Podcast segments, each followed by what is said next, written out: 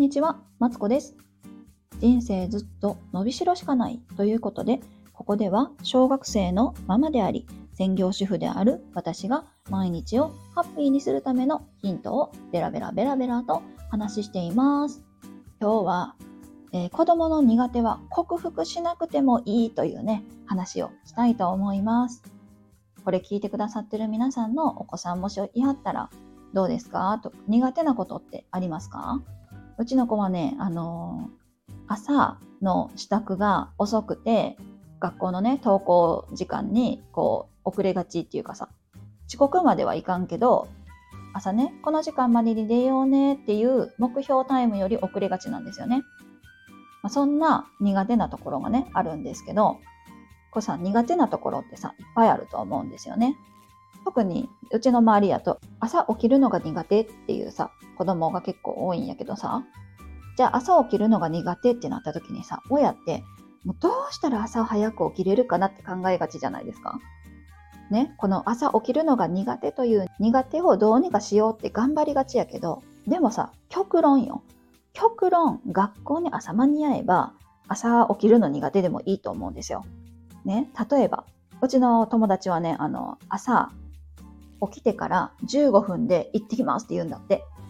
で、その子は朝起きるのが苦手やけど、その15分にね、朝ごはんからね、歯磨きからね、着替えからね、全部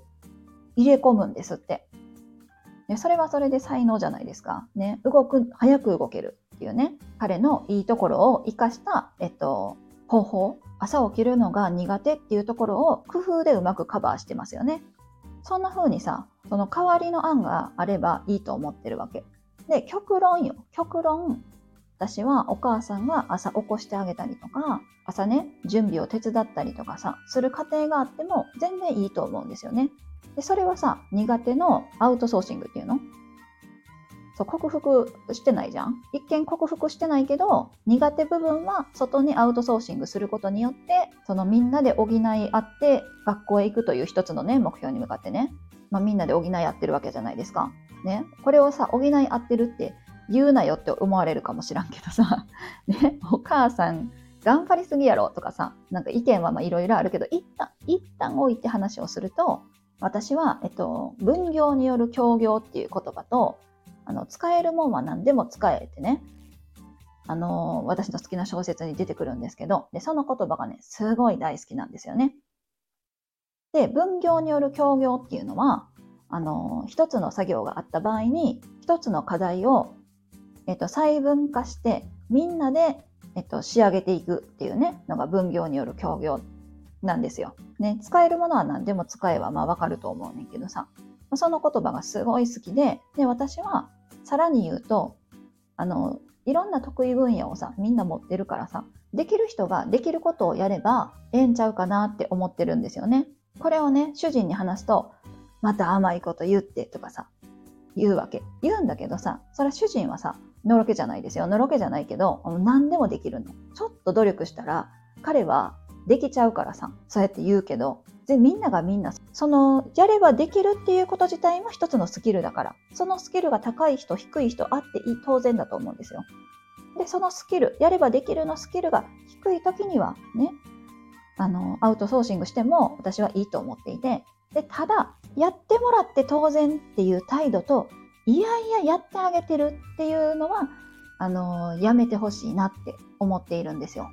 例えば、あるね、一人の子供が起きるのが遅いから、お母さんが手伝って起こしてあげてるとするじゃないですか。ね、そういう家庭があったとして、えっと、お母さんは、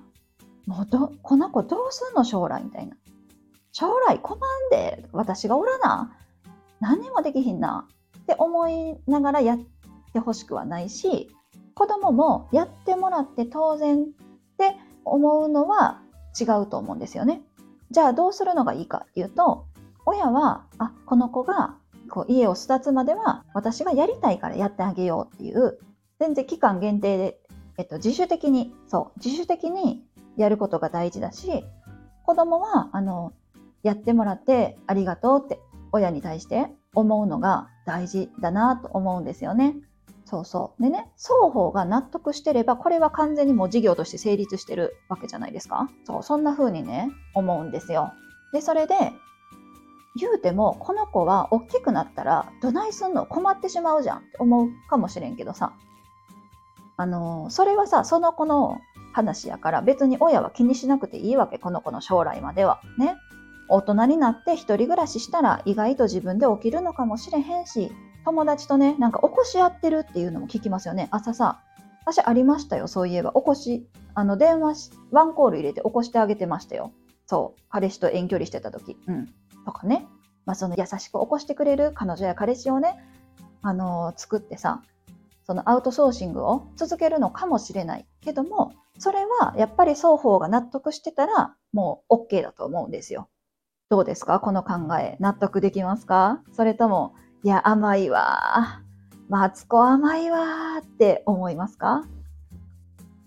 というわけで、今日は、えっと、苦手なことは克服しなくてもいいというね、話をしてみました。どうでしたか？今回はね、ちょっと批判されるかもなって思ったけど、まあ、批判を恐れずね、言ってみました。ねこなんかさ、みんながみんなこういう世界になったらさ、なんかそれはハッピーなのかなって思ったりするんですよね。で、このさ、朝が起きれないあの子供は他のところでね、もしお母さんに朝起こしてもらってるんだったら、そのお母さんの苦手なことを手伝ってあげる。例えば料理が苦手なお母さんだったら、じゃあ料理は僕の担当ねとかさ。